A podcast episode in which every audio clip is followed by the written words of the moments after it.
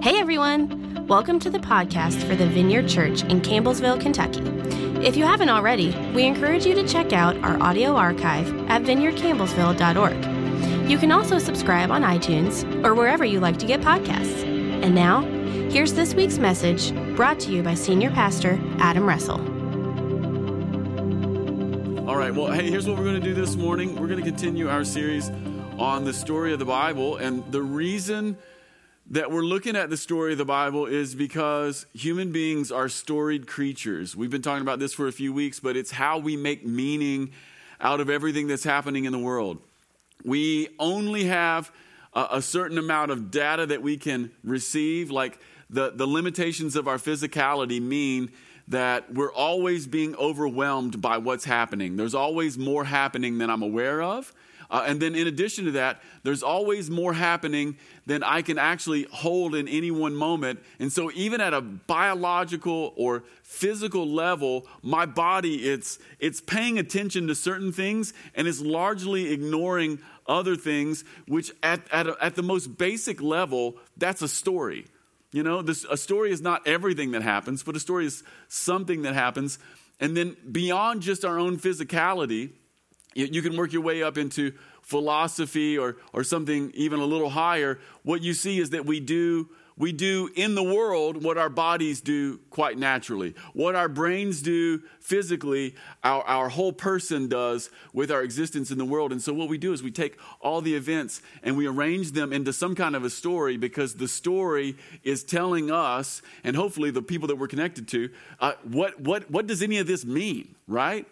We're always, always, always assigning our lives around stories. Uh, this is the why. This is the reason why you love stories. It's the reason why I love stories. It's the reason why people love to watch Netflix. It's the reason why we love to read books. It's the reason why, like, The Mandalorian is awesome, isn't it? Listen, can I tell you all just like true confession here for a minute? Um, I think Star Wars is kind of terrible, right? I think it's I think it's pretty lame. Okay, I'll just be honest. Like like it's so uninteresting to me. Like I've watched them, super uninteresting. However, Rowan and I started watching The Mandalorian. It's amazing. And I'm thinking, why wasn't the rest of it that cool? Like if you can make if you can make the series this cool, why aren't the movies this good? Like The Mandalorian rocks. It's an amazing story, right? And Baby Yoda's amazing. Like he's better than old Yoda. He's incredible, right? This is the way. I, I mean, I love that. Whatever that is, I love it.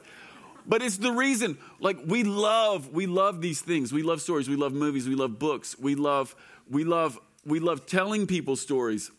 Uh, it's one of the reasons we love comedy. Like comedy is a really funny story, like reduced and distilled to its most essential elements, right?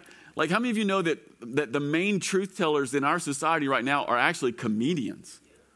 There's a lot more, there's a lot more truth happening like at a comedy club than a lot of churches sometimes. You know, like just go see Dave Chappelle and you'll be like, wow, this guy's not joking around. But he kind of is, but he's kind of not. Human beings are storied creatures. It's what we love. But one of the things that we've also been talking about in this series is we need to have we need to have a grip on the story of the Bible because it's entirely possible that our values could get hijacked by a, by, by a less meaningful story. Or it's entirely possible that, that the goal or the telos of our life could be hijacked by some other story, you know? And if you live in America, uh, one of the things you, that we're always dealing with is we're dealing with the American story. And so here's what's entirely possible you could end up at the end of your life becoming a very good American and being a bad Christian. Or you could become a good Republican and be a bad Christian. Or you could become a good Democrat and be a bad Christian. Or you can live into like your family story, whatever that is. Some of us have great families, and like you could lean into your family story, and like your family story just shapes everything. And by the way, how many of you know that your family story is shaping everything? Right? Like, go to therapy, you'll find out. It is. But then also you'll find out too, some of some of the people who are in this room right now have had like traumatic experiences, maybe traumatic experiences uh, in your family, or maybe like traumatic experiences just growing up, or maybe it was on the job. I'm talking about not fake trauma, I'm talking about real trauma. And unless you deal with it, unless you can see the story or the meaning that you made out of the trauma, you will carry that along with you uh, forward in life. You, you, will, you will basically shoot the telos or the goal of your life through the trauma always and then instead of living into maybe the jesus story that you really want to live into in your heart what you'll live out of is the trauma story. You know? How many of us have done this? Like we've all done this. This is why we need to have a grip on the story of the bible. Like we actually need to have the story of god deep deep deep in our hearts because it it has a chance of replacing every other story it could, it, could, it could actually cause us to live into something that's true and everlasting and isn't going to go away. And so we've been trying to get our hands on what is the story of the Bible. And today I want to look at one passage in particular, and I just want to talk to you about Exodus this morning. Does that be all right? This is a big part of the story of the Bible. Exodus. Somebody say Exodus. It's fun to say. Here's what Exodus means. It means it means a road out. This is a huge part of the story of God or the story of the Bible. It's like a road out. How many of you have ever been in a moment in your life and the thing you needed most was a path out? Yeah. If not, you might. So you might want to pay attention this morning. And I want to talk to you about Exodus, exits, or a road out. And Reese, I don't know that I put these in the right order for you this morning, but I want to read the longer passage out of Exodus chapter 3. That all right? Let's just start here. We're going to read one little passage and then we may bounce around a little bit, Reese, but I'm going to do my best to tell you where I'm at, okay? Good job. Here we go. Exodus chapter 3, verse 1. One day Moses was tending the flock of his father in law Jethro, the priest of Midian, and he led the flock far into the wilderness and came to Sinai, the mountain of God. There, the angel of the Lord appeared to him in a blazing fire from the middle of the bush. And Moses stared in amazement. Though the bush was engulfed in flames, it didn't burn up. This is amazing, Moses said to himself. Why isn't that bush burning up? I got to go see it. And when the Lord saw Moses, Moses coming to take a closer look, God called to him from the middle of the bush, Moses, Moses. Here I am, Moses replied. Don't come any closer, the Lord warned. Take off your sandals, for you are standing on holy ground. I am the Lord your God, your father. Uh, the Lord, I am the God of your father, the God of Abraham, Isaac, and Jacob. And when Moses heard this, he covered his face because he was afraid to look at God. Then the Lord said to him, I have certainly seen the oppression of my people in Egypt. I have heard their cries of distress because of their harsh slave drivers. Yes, I am aware of their suffering. So I have come down to rescue them from the power of the Egyptians and lead them out of Egypt into their own fertile and spacious land. It's a land flowing with milk and honey, the land where the Canaanites, Hittites, Amorites, Perizzites, Hivites, and Jebusites now live. Look, the cry of my people of Israel has reached me, and I have seen how harshly the Egyptians abuse them. Now go, for I am sending you to Pharaoh. You must lead my people out of Egypt. I want to talk a little bit about Exodus this morning. And if you grew up in church at all, you probably know this story pretty well. But I want to catch us up a little bit. In fact, I'm going to have to do a lot of storytelling this morning just to kind of like get us in the right space. But if you know the Bible, maybe you know a little bit about the story of Moses. And if not, here's essentially what happens Exodus is the second book of the Bible. In the first book of the Bible, that's Genesis. After Abraham, we read that little bit about Abraham last, last week. After Abraham, all kinds of things happen. Abraham has a son, Isaac. Isaac has some sons, Jacob. Jacob has some sons, and finally it comes out to Joseph. And when Jacob's alive with all of his sons, he actually has a slightly bigger family.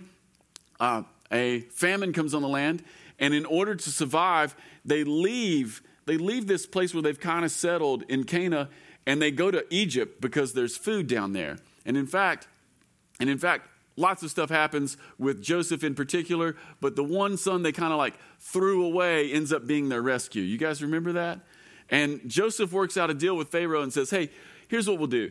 If you'll just let us, if you'll just give us a corner, we won't cause you, you guys any troubles. And so Pharaoh gives them a little bit of land, and they called it Goshen. And it's like everything that was amazing kind of happened in Goshen. And there, uh, there the hebrews or the israelites they just exploded in numbers. They just they did so well. Like everybody's family just grew and grew and grew. And and at first everybody was happy right? But exodus it opens up uh, in chapter 1 and it says this uh, then one day joseph died and what happened? Nobody remembered Joseph anymore, right? And all of a sudden, you have all these descendants of jo- Joseph and Jacob just like uh, increasing in numbers. And one day, Pharaoh goes out and goes, We got a lot of people over here who are not our people, and they're getting really numerous and they're getting really strong. I'm concerned, right? So the Egyptians are like, You know what? There's a threat over here. It's this like side project that we let in for a little while. We're worried about them. So here's what we need to do we need to work them we need to work them really really hard uh, that way that way they don't come up and take us over. And you know what? If we're going to work them hard we may as well build some stuff. So uh, let's just have them build our projects for us. And so the egyptians came in and enslaved them and worked them hard. But here's what's weird. The bible said the harder that they worked the hebrews what? The more populous they became. The stronger they became. So pharaoh's like i'm going to work them hard and they just became stronger right? And then in the story, it says, okay, we got to do part two. So Pharaoh says, I'm not just going to work them hard, but we need to kill all the boy babies, right? How many of you know that when a society starts talking in infanticide, uh, something is really, really off? And by the way, that's part of this. Part of this story is like, what do nations do? That's part of this story that I want you to see this morning. Uh, the other part of the story I want you to see this morning is how do nations get their power? Like one of the questions that the Bible is asking right up front, even in Exodus, is like, how does a nation become so strong? And if they are so strong, where did the strength come from? And did someone else have to pay the price for someone else? Like these are the things that really matter to God. And so Pharaoh's is like, you know what, we can't work them, so let's just kill the boy babies. And like there's a lot in there, by the way. It's not just it's not just like we want to uh, decrease their strength, but there's all kinds of things in there. It's like, okay, let's get rid of some of the population. Uh, let's let's take their strength away from them. But if we're if we're killing the boys and leaving the girls, then what? Well, if you read between the lines, here's the then what? Uh, we'll we'll intermarry them, or or we'll just rape and oppress them, right? Because that's what cultures do. So, right in this story, you have infanticide, uh, you have the oppression of women, you have slavery. It's all right up front. And the thing that God is asking is, how do nations get their power? Right? It's, it's right in the right in the in the in the marrow of this story. And so and so part of what happens is well, part of what happens is after this edict goes out to kill all the babies, you get what I would call early rumblings. So in chapter 1 and chapter 2, there's all these early rumblings for what God says he wants to do in chapter 3 and does in the rest of the story. So Pharaoh says, let's kill the boys, but the Hebrew midwives do what?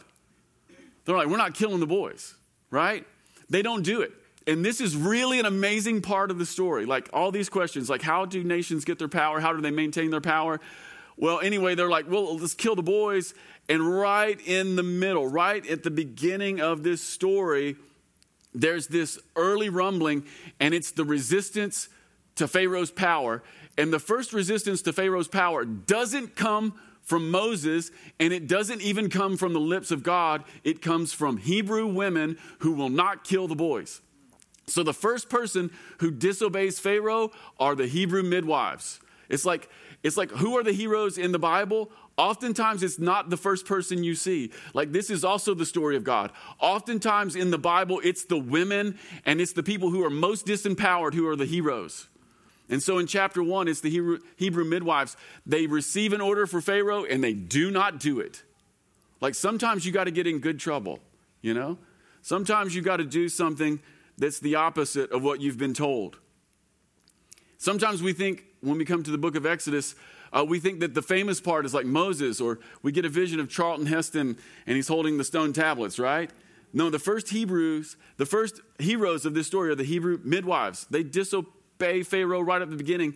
Uh, it's the first time that he's defied. Uh, there's all kinds of stuff there. But it's also a note about where the kingdom of heaven comes into contrast with the kingdoms of this world. Uh, and, and the places that the kingdom of heaven comes into contrast with the kingdoms of this world are, are this at every level. At every single level, there is kingdom contrast. It's not just epic moments of deliverance when you're walking on dry ground with water all around you. It's also intimate moments of bravery and defiance. Uh, this is what kingdom people do. Like people who have pledged allegiance to Jesus will oftentimes be defiant to the kingdoms of this world, not just in epic moments, but like intimate, tender moments, even having to do with things like childbirth and, and the tenderness of babies, right? Like the, hero, the, the heroes of this story are actually all around us. That's part of the story of God. Kingdom people are living out another story. And so there's ripples of Exodus right up front. Like we're not we're not going to do what the Egyptians are telling us to do. Okay, so then you fast forward. One of the babies that's born is Moses. And the midwife is like, I'm not going to kill him. So I'm going to hide him for a while. And then all of a sudden, you can't hide him anymore. And she builds the basket. Y'all remember that? Build the basket. And she puts Moses into a river and she floats him down to some of Pharaoh's people. Y'all remember this? And Pharaoh's daughter uh, finds Moses and she pulls him out of the basket out of the water. And this is actually what Moses means it means drawn out of the water. You know, I love this. Like, there's so many echoes in this story. So Moses' name means drawn out of the water. So that at the beginning of his life, he's taken out of the water, and later in the story, he's going to walk through the water, right? He's going to be drawn out of the water, not by Pharaoh's daughter's hands, but by God's hands himself. Like there's this story all over him. And so Moses comes to live in Pharaoh's house. Even though he's a Hebrew, he grows up like an Egyptian, eats the best food, has the best education, can speak all the languages, knows all the culture, knows all the customs, and he lives like this his whole life. His whole life. And then one day he wakes up. In chapter 2, Moses wakes up and he's probably an older guy than you think he is. In fact, some Bible scholars think he's probably 40 years old when Moses wakes up. But somewhere around 40, Moses wakes up, and here's how he wakes up. He sees, he sees an Egyptian beating a Hebrew slave and treating him harshly. And what does Moses do? He snaps. And he can't live like this, right? He's probably learned his story from some from someone somewhere along the way. Someone probably told him, Hey, I drew you from the water. You're not actually an Egyptian. You're a Hebrew, but you live here, you know, whatever. And but but it was lodged in his mind, and he sees this Egyptian beating a Hebrew slave, and Moses is like, no. And all of a sudden, that kingdom contrast comes in again, right? The very, the very Hebrew midwives who delivered him, that spirit is on him. It's the spirit that cannot look at injustice and let it go. And Moses goes out and he tries to take things uh, into his own hands and he kills the Egyptian who's beating the Hebrew slave, right? And, and and all of a sudden, Moses becomes afraid, probably 40 years old, and he runs out of Egypt into the desert of Midian. Okay? As soon as he gets out into the desert of Midian, right away, more, more ripples of Exodus are at work. You know? He's out there, it's the middle of the desert, and he finally finds a well. And when he goes to the well, this is in chapter 2. When he goes to the well, uh, he finds some girls there. They're the daughters of Midian, or the daughters of Jethro, or Reuel, depending on how you read it. There's two different names there. And and while he's there, he sees these other shepherds come and run these shepherdesses off, right? They're like, the, the boy shepherds basically come in and are like, You girls get out of the way, we're going to feed our flocks, get the heck out of here. And what does Moses do? Moses loses his mind. Why? Because Moses cannot handle people being treated poorly. And he jumps up and he's like, No, you're not going to run these girls off. They were here first. They can, they can water their flocks. By the way, that word water is like a big deal in Exodus.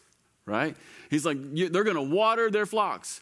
And some of the girls go back home, they tell their dad, they're like, hey, we got rescued today by this, this guy. And, and the dad was like, well, why didn't you invite him to dinner? So they run back and they get him. Anyway, one of the girls becomes Moses' wife. But one of the things I want you to see here is that Moses is embodying something that God wants to speak to. So even when Moses can't live with Egyptians beating Hebrews and he kills them, you know? Uh, even when Moses cannot handle uh, men shepherds running the women shepherdesses off, there's something at work. It's, there's like rumblings of Exodus already happening, and that's what shows up in chapter 3 when I read it to you. God calls to Moses from the burning bush. He calls to him and he, and he says some stuff to him. And by the way, the things that God says to him happen to be things that are already deeply resonating in his life. Like what is what is the kingdom story? Oh man, it's it's we meet God and we find out things that were already at work in us, like God was already at work in us before we recognized his voice. Reese, can we go back to chapter 3? Can we put up verse 7? This is the stuff I really wanted to talk to you about this morning. God verbs. I had to tell you all that other story because I wanted to get to this. Look at what the Lord tells Moses. Like, this is the story of the kingdom right here. In, in a couple verses. The whole story of the kingdom is right here. God says to Moses, Look at the verbs. I have certainly what? Seen. And what has he seen? He's seen the oppression of his people. Look at the second verb. I have what? I have heard their cries of distress. Another, another good way to read Exodus is look at every single time the word cry shows up. This is, it's unbelievable. He says, I have heard their cries of distress because of their harsh slave drivers. Uh, yes, I am what? Aware. And then, next slide, verse 8. So I have what? Come down. There are four really important verbs that just show up here. And this is the, like, what is the Exodus story or what is the kingdom story here? It is the God who sees, who hears, who is aware, and who has come down. And what is God really keenly aware of? Oppression. Like the thing that gets God's attention really quick, the thing that gets God's attention, uh, the thing that he sees, the thing that he hears, the thing that he is aware of, and what will cause him to come down when people are treated poorly. This should cause everyone to like take pause. You know? Like, what is the kingdom story? The kingdom story is that there is a God in heaven who sees, who hears, who is aware, and who will come down.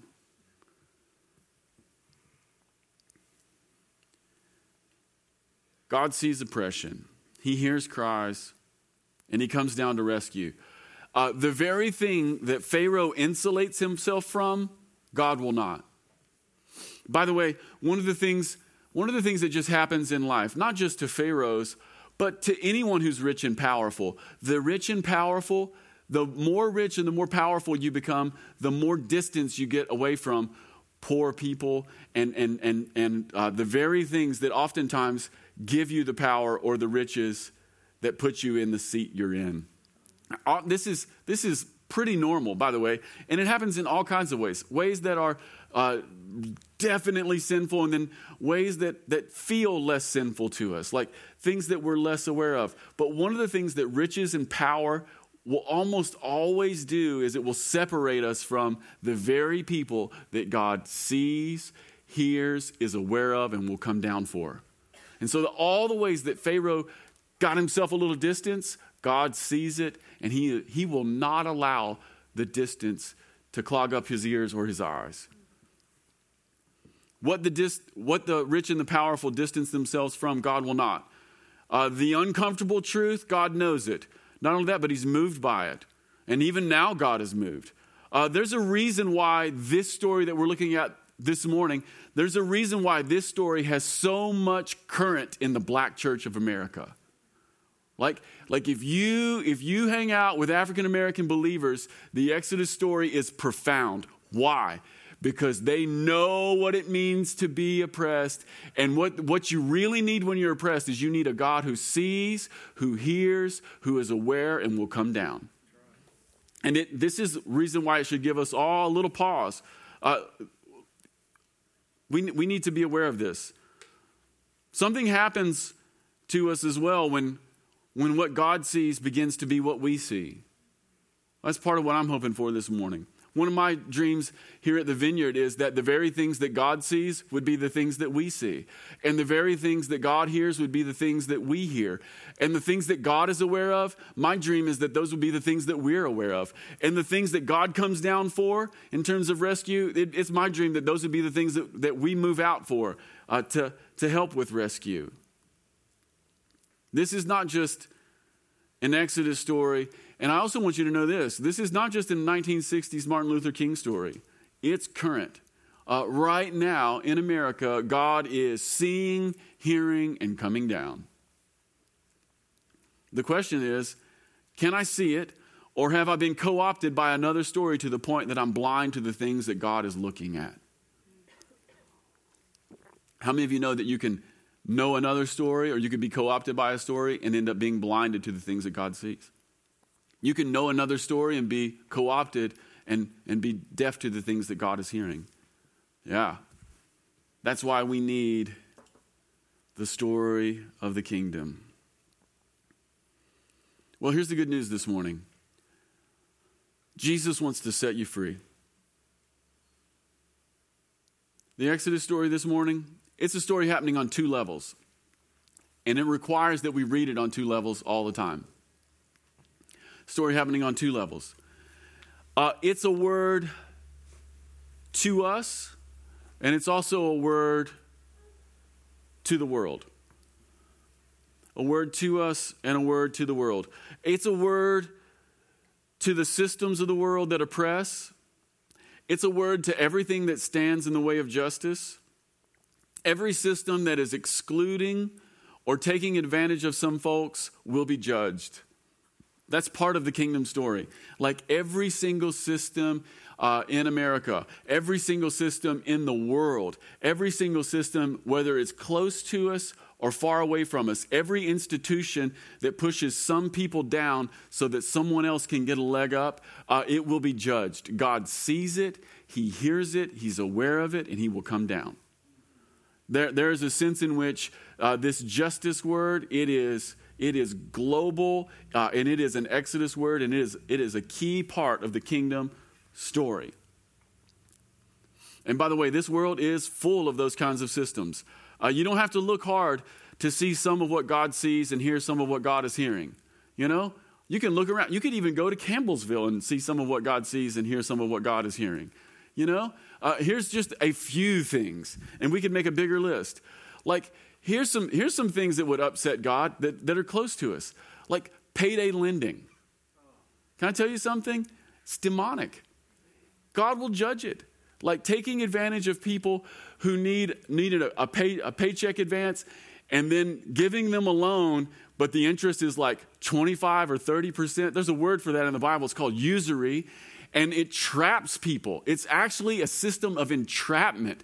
And by the way, this happens all over America. None of that is a friend to the poor. That's about, a tra- that's about trapping the poor and someone somewhere getting really, really rich on the back of people who were desperate and had a car breakdown and needed 250 bucks to fix a tie rod. And then all of a sudden, that person is trapped maybe for years. You know, that's just a little thing. And we just drive by those all the time, right?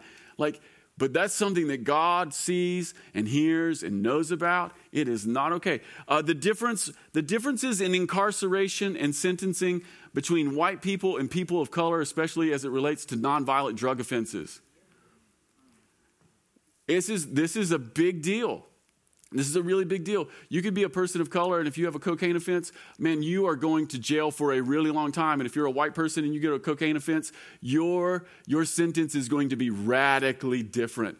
Radically different. And all, by the way, all of this, you can find it on .gov websites. This is not even stuff you have to go looking at at something that's highly political. Just go to .gov. You'll see it. It's, it, is, it is a major dis- difference between how white people and people of color are sentenced in this country for nonviolent drug offenses. And God sees it, He hears, He's aware, and He will come down.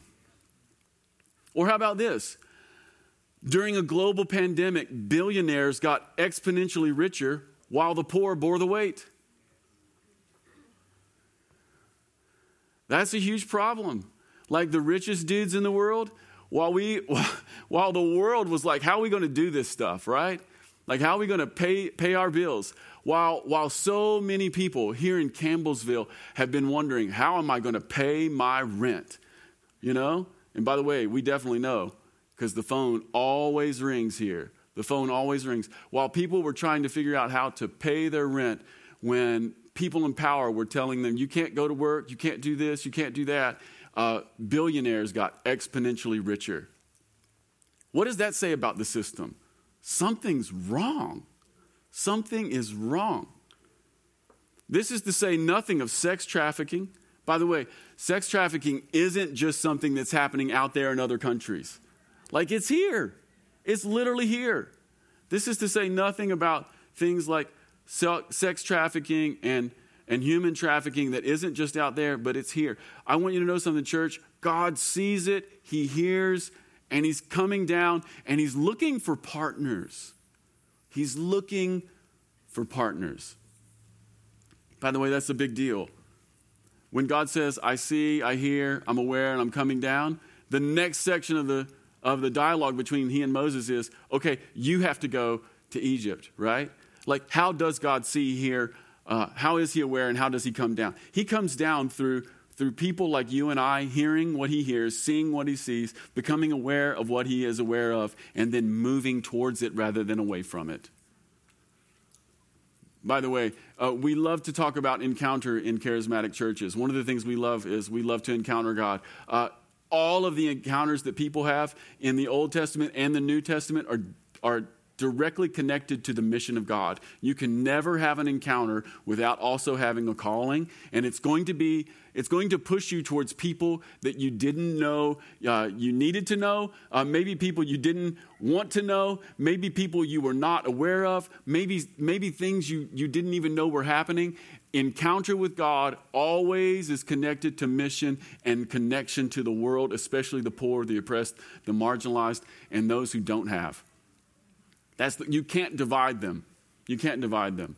And so that's what this story is about. Like this story is about a God who sees, who hears, who's aware, and who comes down. And it's about like God moving against the systems of this world that are that are oppressing people. That's the kingdom story. But it's not just that either. It's also it's also that God wants to move against the system that is trapping all of us. God wants to move against the system of sin and death that traps everyone. Like the Exodus story is a foreshadowing of the Jesus story who sets people free from their bondage to sin and death. And this is a good news that's for every person in the room. God wants you to be an instrument of justice, but He also wants you to be free from sin and shame in your own heart. In your own heart. This story is about every single one of us. All of us need to be rescued from our slavery to sin. Everybody here needs to be rescued from the drudgery of building a life without God. Everybody here needs to become a friend of God, and we need, we need to have God move into our lives uh, so that we don't try to become a Pharaoh who is opposed to God. And the good news for every single person in the room today is that you can be free and you can be free simply by trusting the God who sees and hears, is aware, and will come down. Like everything that God is up to in Exodus, He is doing in the world through His Son, Jesus Christ. One final point here. In the kingdom story, we don't do one or the other. Here's what I mean by one or the other.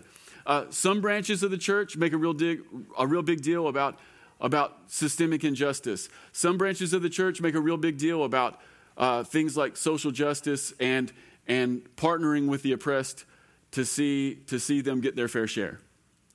Other branches of the church make a real big deal about people, quote unquote, getting saved, meeting Jesus, and having their sins forgiven. But here at the Vineyard, we want to hang on to both. It's not either or, it's both and. By the way, and here's why it's both and. Really quickly. Here's why it's both and. Because if we only believe in Exodus as a meta narrative for, for salvation apart from justice or making the world right, you get a church that preaches good news but misses so much of what God is doing in the world. You get a church looking forward to heaven with slavery or Jim Crow in its midst. How many of you know that when, when America was still in the business of slavery, uh, those slave owners read the Bible every Sunday? Only, only believing in salvation and freedom from sin in the heart, or believing that the gospel of the kingdom is for some other day and that it isn't for today, it will allow you, it will allow you to bypass some people right in your midst, and it will allow you to clog your ears up to the things that God is hearing and blind your eyes to the things that God is seeing. You cannot have a gospel of simply forgiveness without also seeing what is going on in this world around us today. You have to put them together. And then conversely, if you do justice in the world without the good news of salvation in Jesus and freedom from the slavery of sin, you might end up seeing the system but losing your awareness of your own need. You know, you might see the system, but you might lose your awareness of your own need. Uh, you, you, you, might, you, might, you might see the God who cares for the masses, but not realize that he really cares about the individual. You might miss the affectionate embrace of the Father. You might miss your own sin. You might assume that all the problems are out there, right? When instead, a lot of the problems are where? They're in here. They're in here, right? And so here at the here at the vineyard, we never ever want to preach a gospel of the kingdom that is only out there, and we never want to preach a gospel of the kingdom that's only in here. The gospel of the kingdom of heaven, the story of God is in here and out there.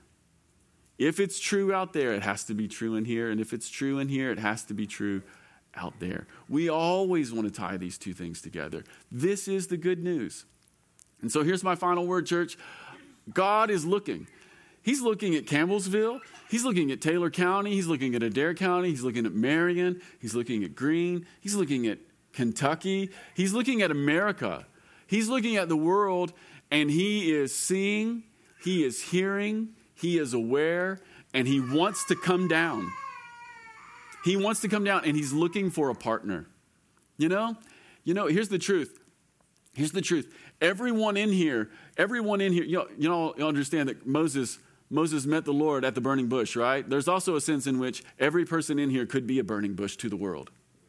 You know, if you become a, if you become a person who sees and hears and is aware of the things that God is seeing, hearing, and is aware of, uh, we we could be this we could be this burning bush in the world. This like what is going on, right?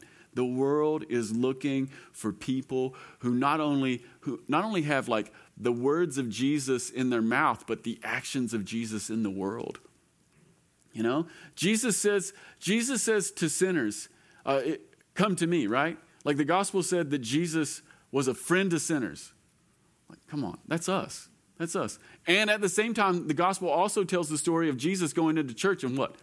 Flipping over the tables. Like, why was Jesus flipping over the tables? Because they had built an economic system that kept people from being able to come in and worship God. They had systemized the thing that the poor were the furthest from God, when, when God's heart was always that his house would be a house of prayer for what?